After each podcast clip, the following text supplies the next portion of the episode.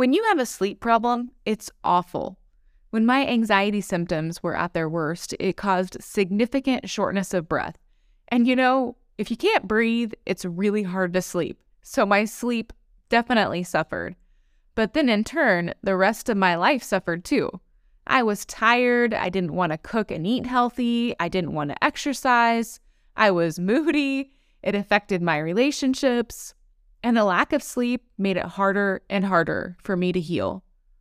Studies suggest that approximately 40% of adults experience some type of sleep disorder symptom, and those with severe problems are at a higher risk of chronic disease. Why are so many suffering with this? What's the best way to handle it? And if sleep problems are not dealt with well, what kind of problems does it lead to? In this episode, Dr. Wendi Davis joins me to talk through this topic. She is a brilliant naturopathic doctor in Canada. Practicing for over 19 years, she has a lot of experience with patients and their sleep problems. So much so that in her own line of teas, essential oils, and supplements, many of those products address the sleep issue. We talk about at least 10 reasons why this is such a huge problem, but we also discuss 10 ways to make it better. A better night's sleep might just be at the end of this episode. Welcome to the Daily Wellness Podcast, where you can learn about healthy living and be inspired to take the next step in your wellness journey.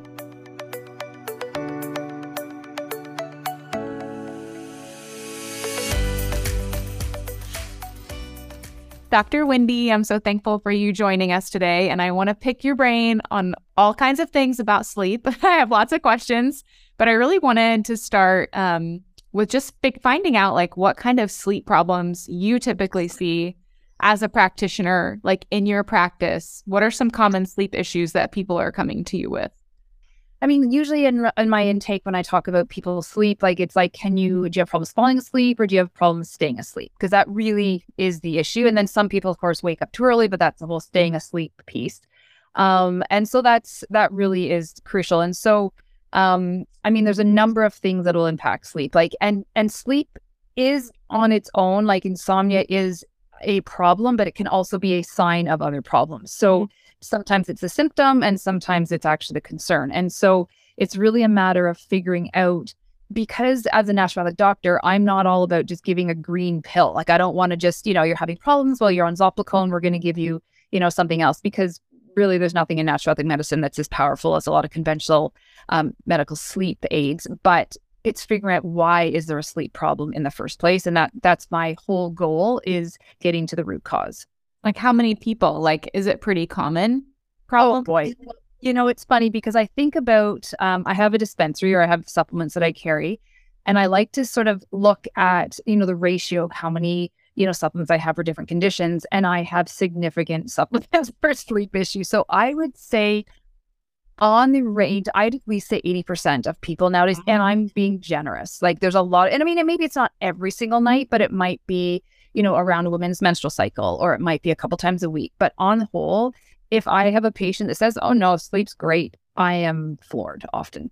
Yeah, and kind of before we you fill us in on like how to deal with that, like why is sleep important? Like, what does sleep do for us? Like, why should we be thinking about this and making it a priority? Mm-hmm. Well, I always say, you know, if I could develop a pill that would give you the feeling of a really good night's sleep, I'd be a gajillionaire because it is so crucial. Like if you, you know, you think about the, some of the, the top five things that are really important for health, sleep is one of those. You cannot be truly healthy um, if you're not sleeping well. And so, you know, sleep is when our brain detoxes. It's actually when we get to sort of lay down memories and, you know, people that don't sleep very well, they, they find that forgetful. Yes, they're forgetful because they're tired, but they're forgetful because they actually haven't laid down and solidified memories. Um, so our brain gets toxic. Um, and so then you have, you know, brain fog and people just start thinking and their moods are terrible. Uh, it's also when our body recovers. And so, um, you know, I've done triathlons and I'm a runner. And, you know, oftentimes with training, like people think, oh, it's the running that you actually do that's that's important. But in fact, it's the rest and recovery that allows your body to make use of all the training or allows your body to make use of the, the good foods you're eating. So you know, rest is is sort of like yin and yang. You know, you have to do the work, but then you have to recover from the work. And so that is truly why sleep is so important. It it helps to regulate hormones, moods, metabolism. You know, as soon as we get sleep deprived, we start craving all sorts of things. As soon as we're sleep deprived, we come become magnesium deficient. So it really is um, important on a number of different levels. Yeah, that's really fascinating because I, you know, you pe- hear people talk about brain fog and things like that. And I, you know, you're also talking about root causes. I just, I never really honestly thought about that as, you know, related to sleep. I never thought about that as your brain detoxing. That's really fascinating. Mm-hmm. Yeah. So why, I mean, why are people having so many problems? Like, why do 80% of your clients have problems sleep? Like, what's our deal?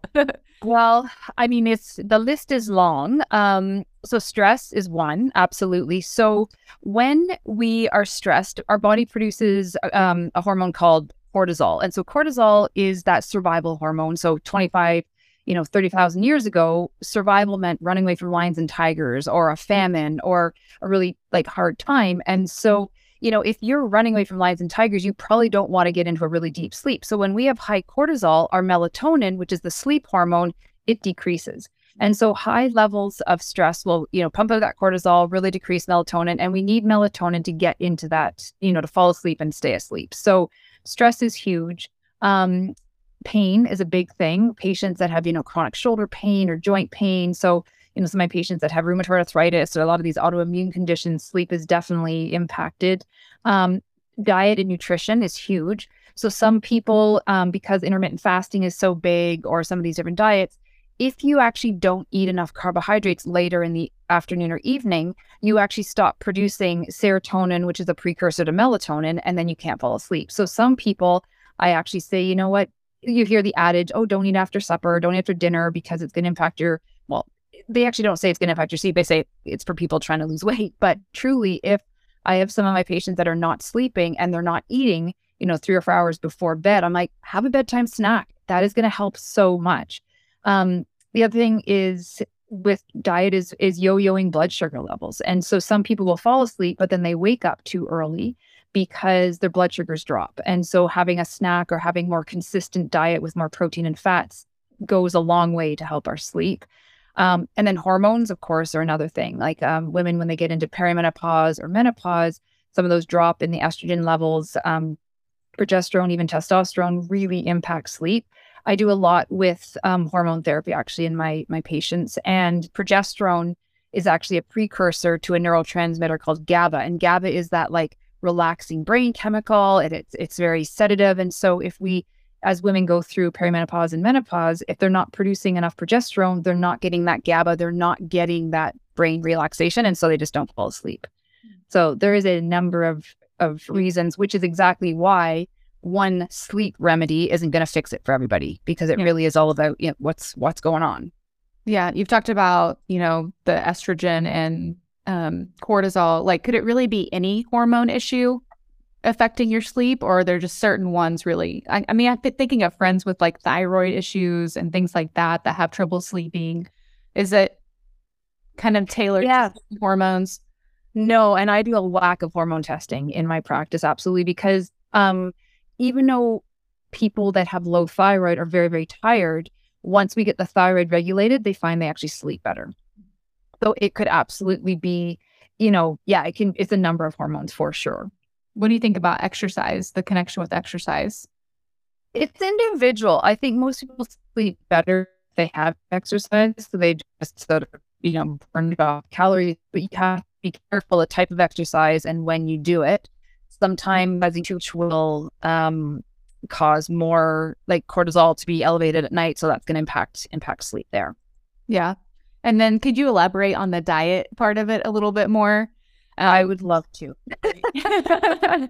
I want to yeah. know what I need to be eating. absolutely. Well, nutrition is absolutely the foundation of my practice.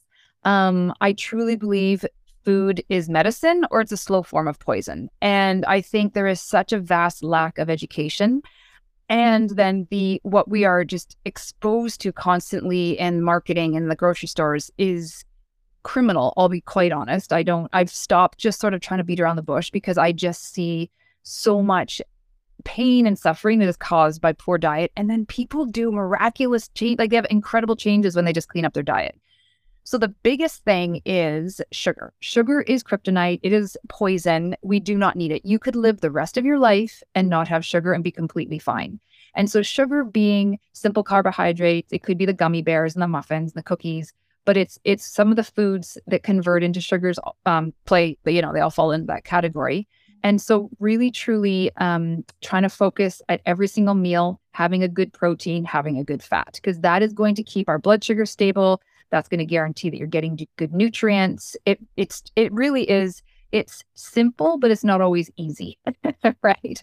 Yeah, um, and sure. So it, you know, when I get people on, you know, making some diet modifications, their energy better, their sleep is better, their mood's better, because everything just falls into place. Like again, if we have that root cause, the body's one unit. It's not like we need to look at your left shoulder and your right kidney and your stomach. Like it, you start to put things together and everything falls into place usually. I mean, yes, there's extenuating circumstances, but diet is always the foundation because you cannot out supplement and you cannot out medicate a poor diet. Yeah. So another one I have questions about just from a personal perspective is mental health and the connection with sleep like because I have experienced like my worst sleep when my anxiety was at its worst. And I, I don't know if you had seen that much. Yeah. And it works, you know, it goes both ways. So, I mean, anxiety is definitely going to ramp up that cortisol. And so your body just vibrates. You cannot get into a deep sleep. Um, and it just it exacerbates. I mean, if you've had two or three poor sleeps in a row, even if you're not stressed about anything, you're definitely not going to feel very good. Um, but that being said, too, if you aren't sleeping very well, it can then produce some anxiety and produce mood problems. So it's yeah, it's it's a I don't know if it's a chicken and egg scenario, but it absolutely and, and I do wish it was something that and my sister is a conventional medical doctor, so by no means is it us against them. It's just two different paradigms, two ways of looking at things. But I do wish that there was a little bit more investigation when people had sleep problems or when people have mood problems. Maybe they're like, well, how are you sleeping? well, I have a new baby and I haven't slept for three months, or, you know, I have a new dog, or we're renovating, or, you know, and so maybe they're not anxious or depressed because it's that's the main root cause. It's because other things aren't working. Yeah, I agree. That's a great point. I think that lack of sleep or bad sleep is getting so common that we don't even think of it as a problem so much, you know, it's just like, oh, I didn't sleep good. I'm not sleeping good. I they there's some reason why I have a kid or I just started a new job or I'm under a lot of stress or have a lot on my mind, you know, but really if we could stop when we notice the bad sleep and get to the root of that, we would really prevent a lot of things down the road. Oh, absolutely. Yeah. So what would, what advice would you give someone if they were in a place where their sleep is really hindering quality of life? Gosh, well, a really good sleep routine is important. So, first of all, I would even back up a step and say, you know, how much sleep is someone getting? Mm-hmm. And so, you know, there's the the number sort of thrown around, and it's sort of seven to nine hours generally. There is some research to show, like as we when we're younger, we need more sleep. We need slightly less as as we get older, but generally for most sort of functioning adults, like seven to nine hours is key. So, if you have to be up at six o'clock in the morning, you can't be going to sleep at midnight you know, you have to actually give yourself the ability to be in bed for a number of hours. So that's the first thing I always say, like try to get into into bed earlier. Um, and then the second thing is the blue lights. Like, and you know, screens are endemic. We're not getting rid of them. But I really try to say to people, like, limit that blue light right before bed. So if you think about like, you know, our watches, our phones, our screens, our tablets, all TVs, any of that stuff, it emits that blue light, which, if you think about 25,000 years ago, blue light was first thing in the morning. You get out of bed, the sun shining. And then that orange glow would have been the fire. That would have been the calming thing. Mm. That so orange light at night is very important. And so I will sometimes recommend people use those salt lamps, have those in the bedroom, or also very dim lighting. Um, don't have a lot of high um, like overhead fluorescent lights at night, but you want like lamps, you want low light in the evening. So just get your body producing melatonin is key. Some people will even wear um, blue light blocking blocking glasses latter the latter part of the day so that their brain is actually already producing some of that melatonin. So sleep hygiene, like the routine is is really important. Um, and then, like I said, diet. Some people need to eat right before bed. Some people don't need to eat. So it's playing around with that. Like, if you are consistently snacking right up before you go to bed and you're not sleeping well, maybe give yourself an hour or two. So so diet that way, and then just looking at what you're consistently eating. Um, and then I would often say that they'll exercise either in the morning or earlier in the evening, like not, you know, exercise, have shower, go to bed. Like I do think you need to have your body sort of calm down. Um, I do recommend people do some deep breathing or meditation or prayer um, right before bed if that's what they need, just to sort of bring that cortisol, those stress hormones down. I think that's really important. Um, and then I also do use supplementation. I mean, I have lots of it, so I use a lot of it. Um, and I will find magnesium wonderful. Most people are magnesium deficient um, because our soil is getting depleted. If you have any processed grains or a lot of processed foods, there's typically not a lot of magnesium. And as we become sleep deprived, our body uses up magnesium like crazy. We need magnesium for over 200 different reactions in our body, and some of that are, is the is the stress response. So magnesium is very important. You just have to be very quite careful that you get a really good type of magnesium. Um, and you don't take too much because magnesium can cause some digestive problems. Yeah, um, a lot of different kinds of magnesium. Oh, right? There's tons. There's absolutely yeah. tons. A really good one would be magnesium bisglycinate. Um, glycine is a calming neurotransmitter. So if you have the magnesium and the glycine, that works really well. Um, so yeah, magnesium's key. I also do use melatonin, and I find too as women get into uh, perimenopause, menopause, or even men in like andropause, we produce less melatonin as we age. Melatonin is an amazing antioxidant. I know there's a lot of, you know, questions or concerns. If I take melatonin, is my body going to stop producing it? Absolutely not. So like, so if you don't take the melatonin and you have the like, and your, you know, your brain is able to produce melatonin, it will. So you don't have to worry about like down regulating your natural production. Um, and in fact, it is such a strong antioxidant. For some of my cancer patients, I give really high dose melatonin for that reason. So, um, so that would be, you know, some of the supplementation. And then I, I have um, a tea line that I've developed actually, Harmony Tea Co. And so I actually have a deep sleep tea, which I love. that sounds wonderful. yeah, it, it's good. Um, and then oils, I'm a big fan of essential oils as well um, because I find too that's something else that a lot of scents will keep people up. And so, you know, if you've had a really strong smelling dinner or meal later in the day and your house smells, like to have some of those calming scents in in the bedroom um, will really help. Lavender being the one that most people know about, but yeah, I've developed some different blends as well because you know our our sense of smell goes instantly to the brain. It's one of our most primal in, um, senses, and so essential oils are incredibly safe and super effective. So, um, so those would be some of the things that I'd recommend um, yeah. off the top. So kind of hit on doing things internally, but then also some external things that you could promote good sleep with. Mm-hmm. Yeah, because it's a combination, and and people sort of need to try different things to figure out what works for them. Yeah. So I was thinking about that. Like, you know, a thousand years ago, they didn't have like luxury mattresses and pillows. So it probably is more about getting your body ready to sleep than where your body sleeps necessarily. That's a really good point, actually. Yeah, you're right. Yeah.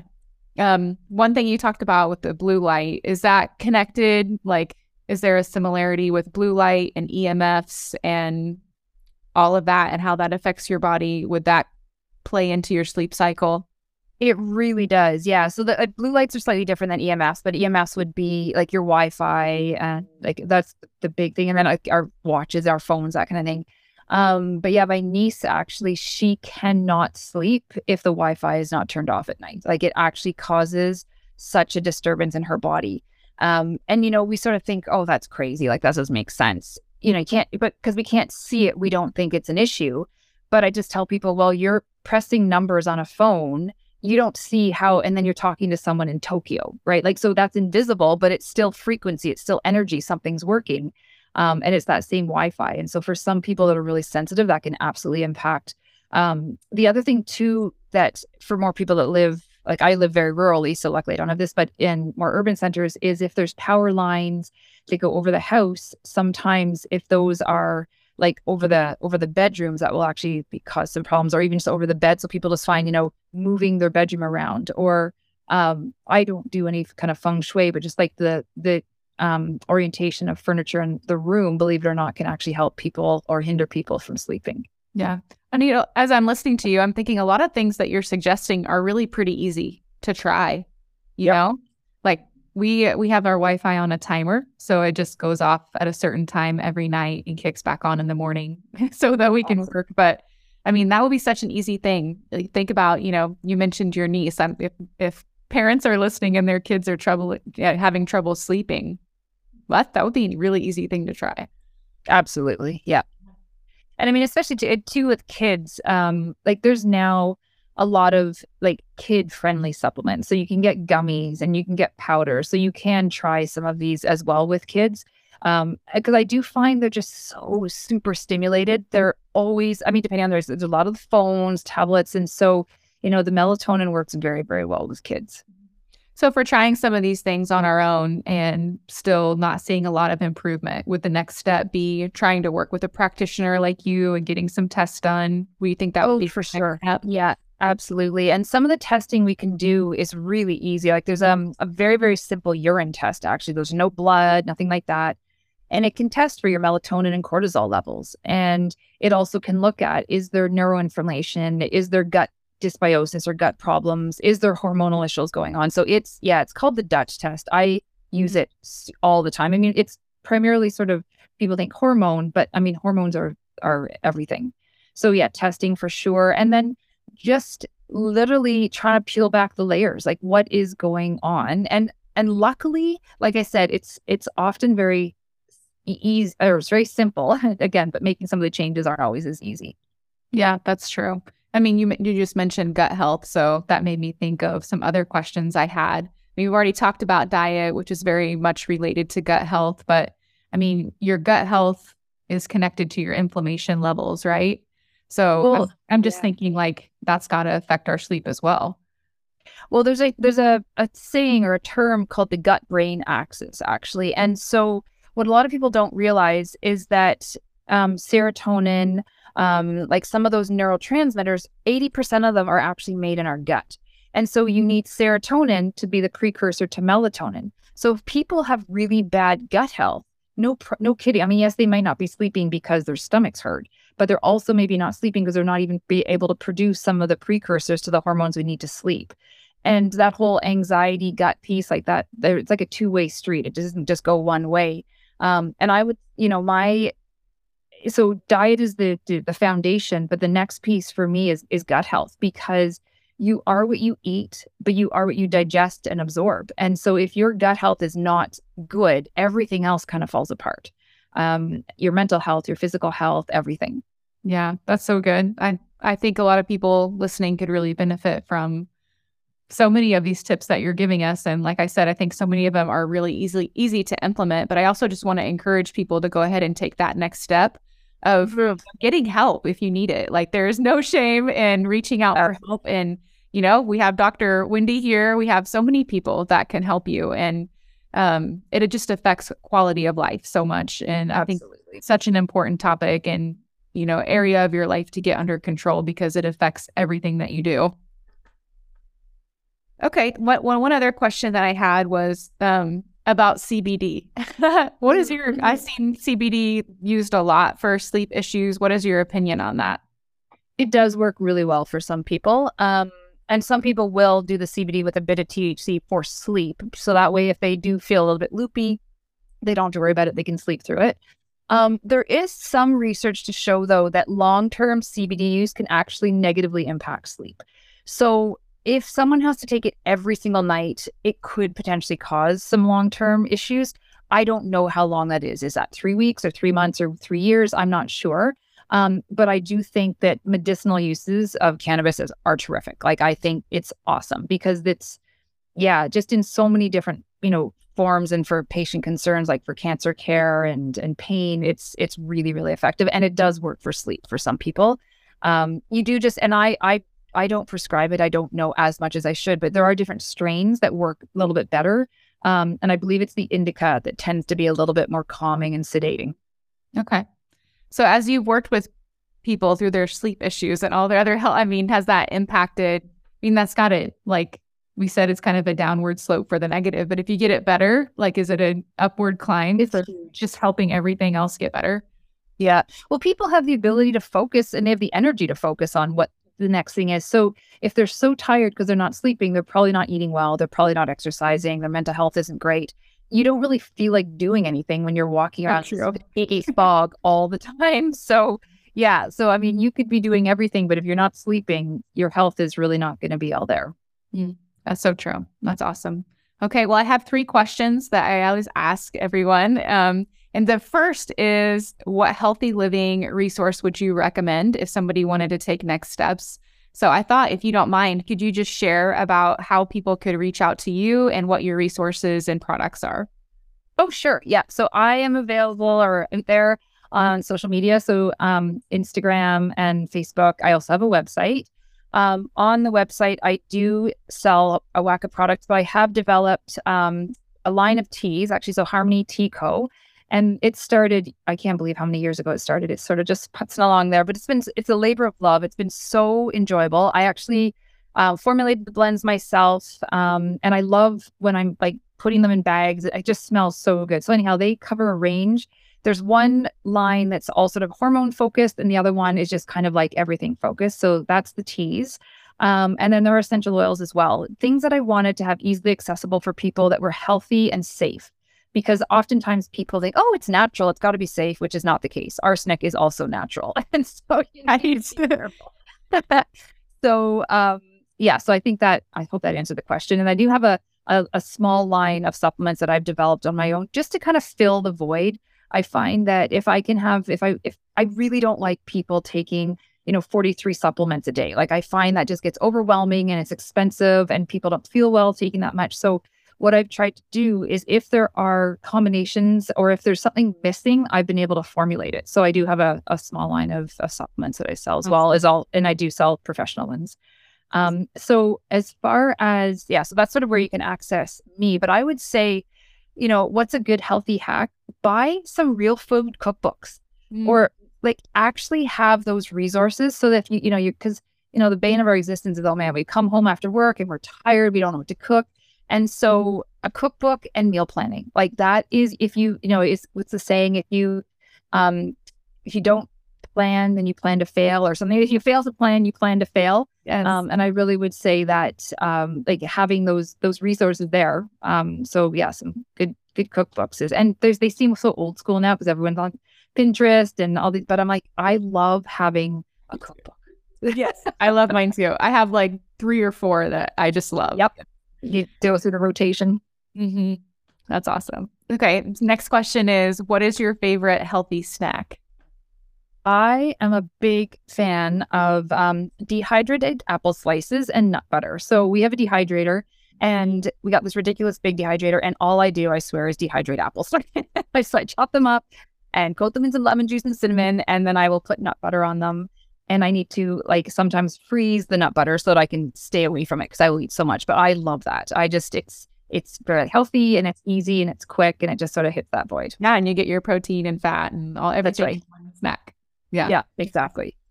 Okay. And then the last question is who would you love to see as a guest on the Daily Wellness podcast? Yeah, I know. I i am like, how many am I allowed to suggest? Because I have phenomenal women in my life. Um, and they're there's one woman who is a cancer survivor that her story is just so wonderful. Nancy Wozniak, I, adore her as a human and just her tenacity and everything she's gone through, um, just phenomenal.